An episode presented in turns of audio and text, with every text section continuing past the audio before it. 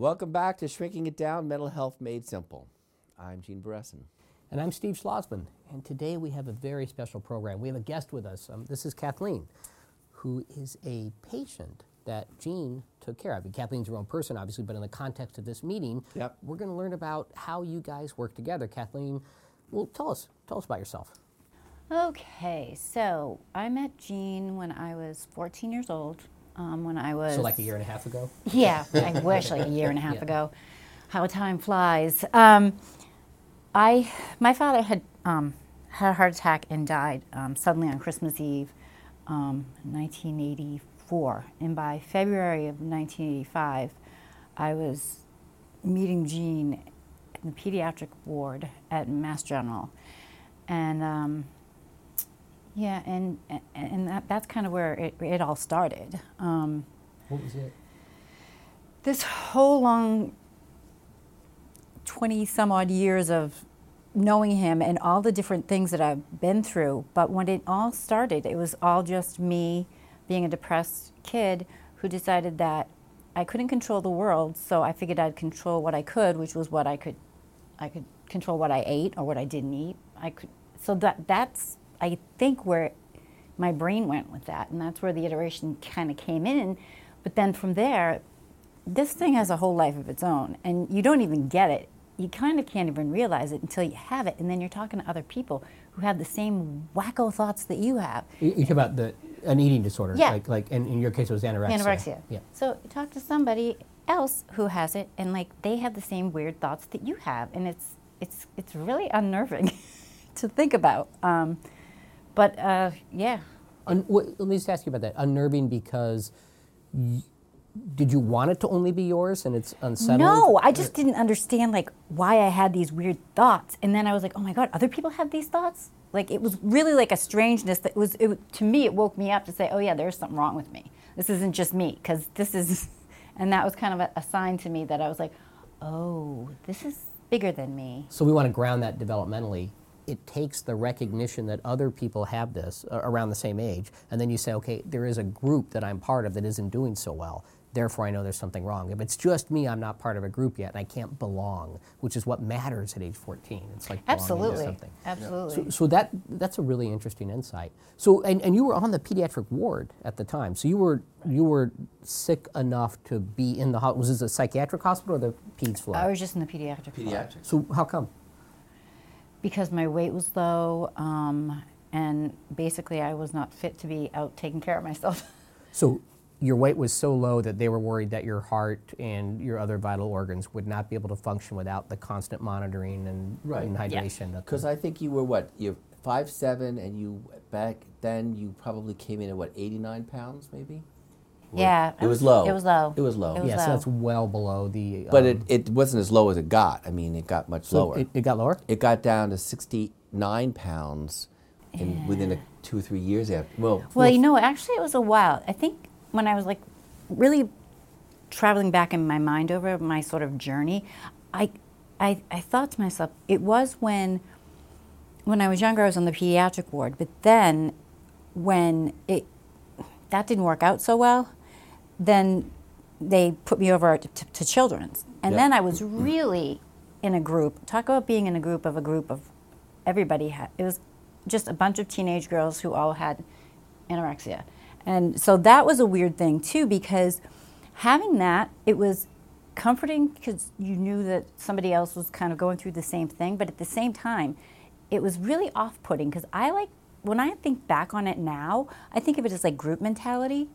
And I feel like we we were probably really bad for each other, like in terms of giving each other ideas, competing with each other. So instead of sort of being there to help each other, I think we were probably hurting each other more. Which is not that uncommon for 14 year old kids, anyhow. Right. To sort of go back and forth between I'm in this group or I'm competing with this group. But if it's literally a life or death situation, then the then the um, Yeah. It becomes that much more stark. So, how, what was your experience when you first met Kathleen? Um, well, I, it, it was unusual because, I mean, for one thing, she was not the typical you know, young girl that I would see with anorexia who was usually kind of very kind of meek and mild and yes and and and compliant and friend and friendly and and, and but then would do just the opposite. She was like at me. She was like, you know, she was feisty. What are you saying? I'm a lovely girl. no, she fought with me from the very beginning. So like it, it was like it was like okay, this is going to be a nice ride. So I mean that's fine. I mean you know, and and she would fight back. So actually we fought a lot, a lot for the first few years. Well, I mean, like like voices raised, yelling at each Well, other. she would yeah she would yell at me. I did turn my. I, I do believe when you first came in, I took my curtain, like you know how the pediatric. Yeah. wa- I took my curtain, I literally pulled it around, and I was like, "You can sit there for an hour. I don't care. I'm not talking to It, you." it was not a friendly relationship for a while, and there were multiple hospitalizations in between. And as you got older, though, I think though you know you kind of became kind of a leader of the pack. I mean, because when you were when you were psychiatrically hospitalized and you were an older teenager and you were in college. You were kind of like a junior staff person. Yeah. You kind of like took care of everybody else, and and, and, and, and and the work we had together was kind of much friendlier, and we were we were beginning to work together. Well, but wait, so it, let me- it took a few years to get there. so for the viewers and for other folks who think about this, it's really sometimes hard to, to understand that this arguing, this clashing is actually part of the work. Like it's therapeutic in a way. It's working towards something because it feels like a fight, right? Like it, Yeah. And yet years later, you guys had a collaborative. But it's interesting when she said that she felt that, you know, when you said that you felt that you couldn't control anything in your life except your weight and what you were eating. and that curtain. And that curtain. but no, no, but that's exactly the point. Yeah. But but when you were fighting with me, Yep. I think what we developed over time was your beginning was your being able to be your own person, because you know you, you, you couldn't be your own person anywhere else, but you could certainly be your own person with me, and it changed over time. But you know you were you were fiercely individualistic. Yeah, I didn't really realize that about myself till I looked back on all this. Like honestly, like I never really thought of myself as sort of being like tough or adversarial. I always thought of myself as being kind of quiet and meek. But um, I'll tell you, over the years, I've come to realize that is not me.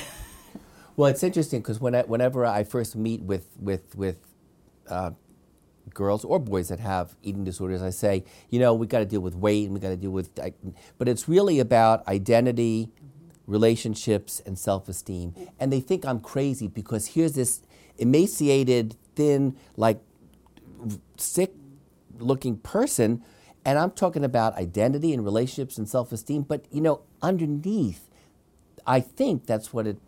It's No, that's the- the foundation of it. Right. So the early, you, you guys, both of this, the ear before there was such a thing as psychiatry, the physicians who took care of folks who take care of the kinds of illnesses that we get to see were called alienists. And, and the reason for that was that they were alienated from themselves, the, the people they were taking care of. And the job of the physician was to help them know who their true self was. So if, if you know you had this conceptualization of yourself as um, as kind of withdrawn and a little bit quiet, and yet in your relationship with with Gene, you were able to discover that there's some spunk there. Um, and when you said you pulled that curtain, I had a big smile because you know at that moment you got ah I got something to work with here. Um, if you're the clinician. Right. Yeah. Right. Damn it. No, no, no. You, Gave yeah. up too quickly. No, it's not giving up. Actually, you you connected and did the work. Yeah. Like you did the work. It's- we we just go for the ride. Right. You did the work. Yeah. What what gave you hope? I mean, you were really sick. It sounds like what? Yeah, um, you know, it's really it's really hard to, to know. I guess you know I look even if you look at stuff that's going on on TV right now, all the stuff about women and all the craziness that's going on. I think I always knew in the back of my mind that I was gonna I was gonna win. Like I was gonna overcome this. I wasn't gonna be the victim, even to myself. Like I knew that, and I don't know why I knew that, but I just I did. Even at my lowest moments, I, I was like, no, there's something else out there. There's something at the end of this road. I don't know what it is, but this isn't this isn't the end of the show. You know, I just I always had that little glimmer of hope. And I mean, for the most part, what it really took off was when I, yeah, when I finally made friends and I finally figured out who I was. And you just, I don't know, I just never looked back, you know? Um, but it took a lot of horrible years and a lot, a lot of, a lot of hard work, a lot of sad stuff. Um, It sounds well. You mentioned the, the loss of your father, which um, which I didn't know about until just now, and I understand it's it's hard to talk about. Do you think it's the case that there's often a, a kind of major like stressor that then sets this kind of thing, a thing that feels out of control that then makes you want to have greater control of something else? Certainly in my case, I feel like that was part of it. Um, I don't know about across the board. I w it makes sense though, right? I mean, honestly, when you feel like, especially as a teenager, you're right. Like you feel like everything's out of your control. So there's a certain part of it that, yeah, and if something big happens and you all of a sudden just get sidetracked, I think it can certainly be like a catalyst. I think. Well, yeah, I mean, the research shows that it- separation, for example, like going away to camp or going away to school or some kind of a se- separation, is often the beginning, the beginning of so, of, of so we of- know of these events are associated with it. Whether they're causative, we can't say. No. But if the story works in the minds of both the clinician and the person being helped, Yeah. then you use it. If the Right. story makes sense. So I'm, I'm also curious. Do you think there are things because you mentioned what's on TV and what we see, you know, all of the the Me Too movement, which is so long past due. Do, do, do you think there are things about our culture that promote eating disorders, promote anorexia? Because that's a, something you hear and read about. Oh yeah, I d well, I mean, I definitely do. Also, be, as Gene had mentioned a little bit when we were talking earlier, um, I did do a little stint in acting, and trust me, when you move over to LA, it's all about image. It's all about what you look like and all of that. Um, so yeah, I absolutely feel like, especially for like young girls, the images that they're being given are not realistic images. We should all wish to walk through life airbrushed, all right? But nobody does. So I really feel like maybe they need to, like, society needs to kind of open up its mind and say, you know what?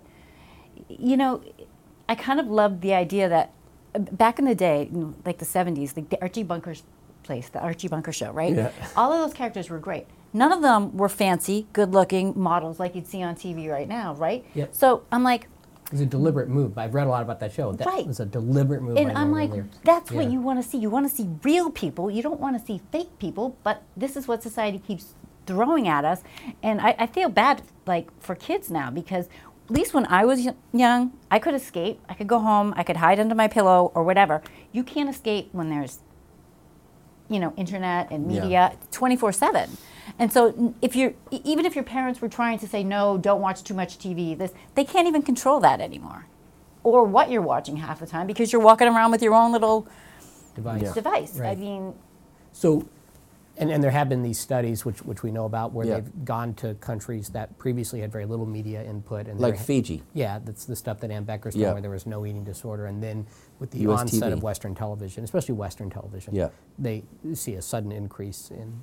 So, so if there's something you could change, well, I honestly feel like we really need to start changing the value we put on that, like on looking good. And I mean, it's one thing to like to look good and be healthy, but it's another thing to like, you know, have these unrealistic expectations of any human being. And so I feel like if I don't know, I really feel like they, as a society, we need to take a little deeper look at, you know, what what what messages we're sending to young people, even to older people, but young people in particular, because it's not getting easier out there for them, from what I can see, and it certainly wasn't easy for me, and I can imagine it's got to be twice as hard now. So, but I don't know what we collectively can do, um, other than the things like you said, the Me Too's, and the, and I think we're finally getting there. Uh, I think we have a lot of um, powerful women that are actually trying to make you know make Yeah. things better um, but i mean again it's not just women too it's images like even guys like if you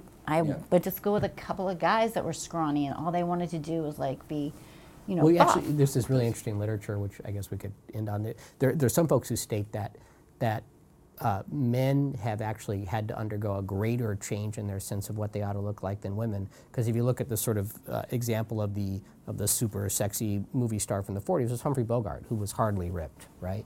and and now it's he was cool, he was smart, Yeah. but he wasn't ripped. And then it makes its way up to people like you know in the 80s with Arnold, and later on you've got you know these guys, even. Um, you know, the guy in Magic Mike, I mean, he's got abs where I don't have things. I mean, he's, these guys are really, really muscular. So, so all of these, all of this attention to the way you look as opposed to who you are.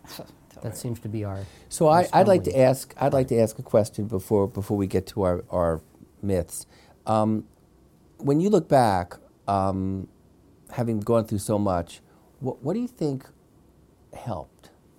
Because I there are a lot of folks out there who are watching, who are very interested and concerned about this, and have kids that are you know, and everybody you know is worried about about eating disorders. But but you know, what helped? What advice would you give to young people and to parents about what can help? Well, you know, like I do believe a lot of it is like you said, adolescence and growing up. So it's kind of that piece, but it's really not giving up on yourself, knowing that somehow convincing yourself that at the end of the day, that it's going to look different and you're going to be able to get there. But what helped me the most was finally making friends. Um, my, my, actually, what changed my life forever was when I joined theater, um, because I had tried to go back to college three or four times, couldn't make it, couldn't make a go of it. My mom's like, "Well, do do something. You have to do something." So I said, "All right, I'll try theater." First day I went to class, I left there. I was like, "I am never going back there again." It was the most scary experience I'd ever been through in my whole life. Because my mother looked at me and she's like, "Well, I don't really know what else to tell you because you're going to have to do something." So of course I went back and I went back and now I actually two of my very closest friends in the world still to this day um, I met right there in that theater class. So that to me, and I think theater in general is kind of therapeutic in that I needed an outlet to be creative. I think to sort of deal with um, this and not knowing what I was and being able to do that around people who were kind of creative and wanting to do that was freeing. And so I was able to connect with a piece of myself that I didn't really know existed and then, you know, become. Right. So try on different yous. That's right. You so get to so you could practice. You could you could Yeah. put yourself in different people's shoes Mm-hmm. and play out different narratives. That that was helpful. I think so, and I think it was just the community around it because it's such a, uh, it, it- it's, it's just it's kind of a it's a it, if you're in a, like a theater group and you know theater people, you kind of get it, and it's just but it was like it was welcoming, it was all accepting. When I told these girls like what I had been through, and they were just like, oh please let me tell you my story, you know. But it was it was enlightening because for so long I had been like this Catholic schoolgirl who was like, "Oh, you have to get, you have to be perfect, and you have to do this, and you have to do that." I was able to like be like, "No, I don't have to do anything the way everybody else does it. I can do it But my you know, own way." but you know what's so interesting about this is that I, is that while you're in this very supportive, connected community and you're doing these narratives, you're also being watched.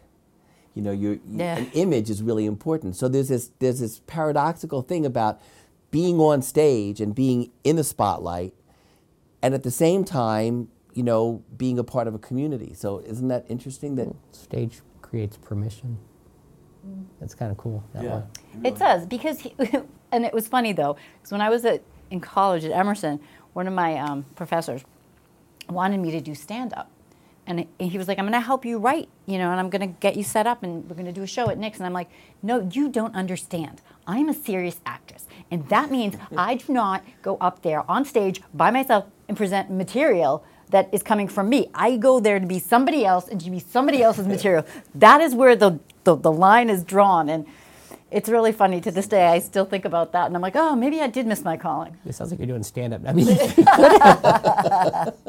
Th- thank you so much for coming in. this is great. And This talking is to us. very welcome. This terrific. It's nice to meet you. I know Yeah. you already know this guy. Well, we, we know each other Yeah. from way back. way So back. now it's time in the show for monumental. monumental mental health myths. And so, Uh oh. yeah, this is an uh oh. Here's one. Okay. This this is for me, right? Yep. Okay. Um, So this myth, it's definitely a myth, says only girls get eating disorders.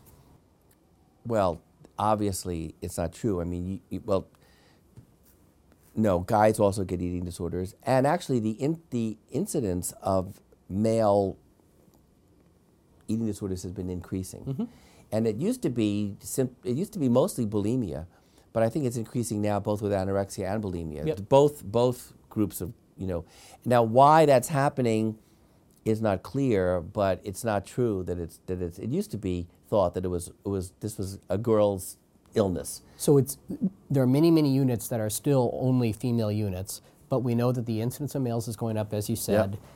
This might be actually a result of some of the changes we were saying ought Yeah. to happen as we sort of re-examine the way we look at the self. But then what happened is we regressed kind of towards it's all about looking skinny no matter who you are, or you know another. It doesn't have to be. Well, but you know, but you know, what's so interesting about this, and this is this is a little, this may be a tangent, but the two most successful toys in history Barbie. are Barbie and GI G.I. Joe. Joe, yeah. and they're both the paradigms of like folks that have eating disorders. You saw the, the study Skip Pope did? Did you ever see that study?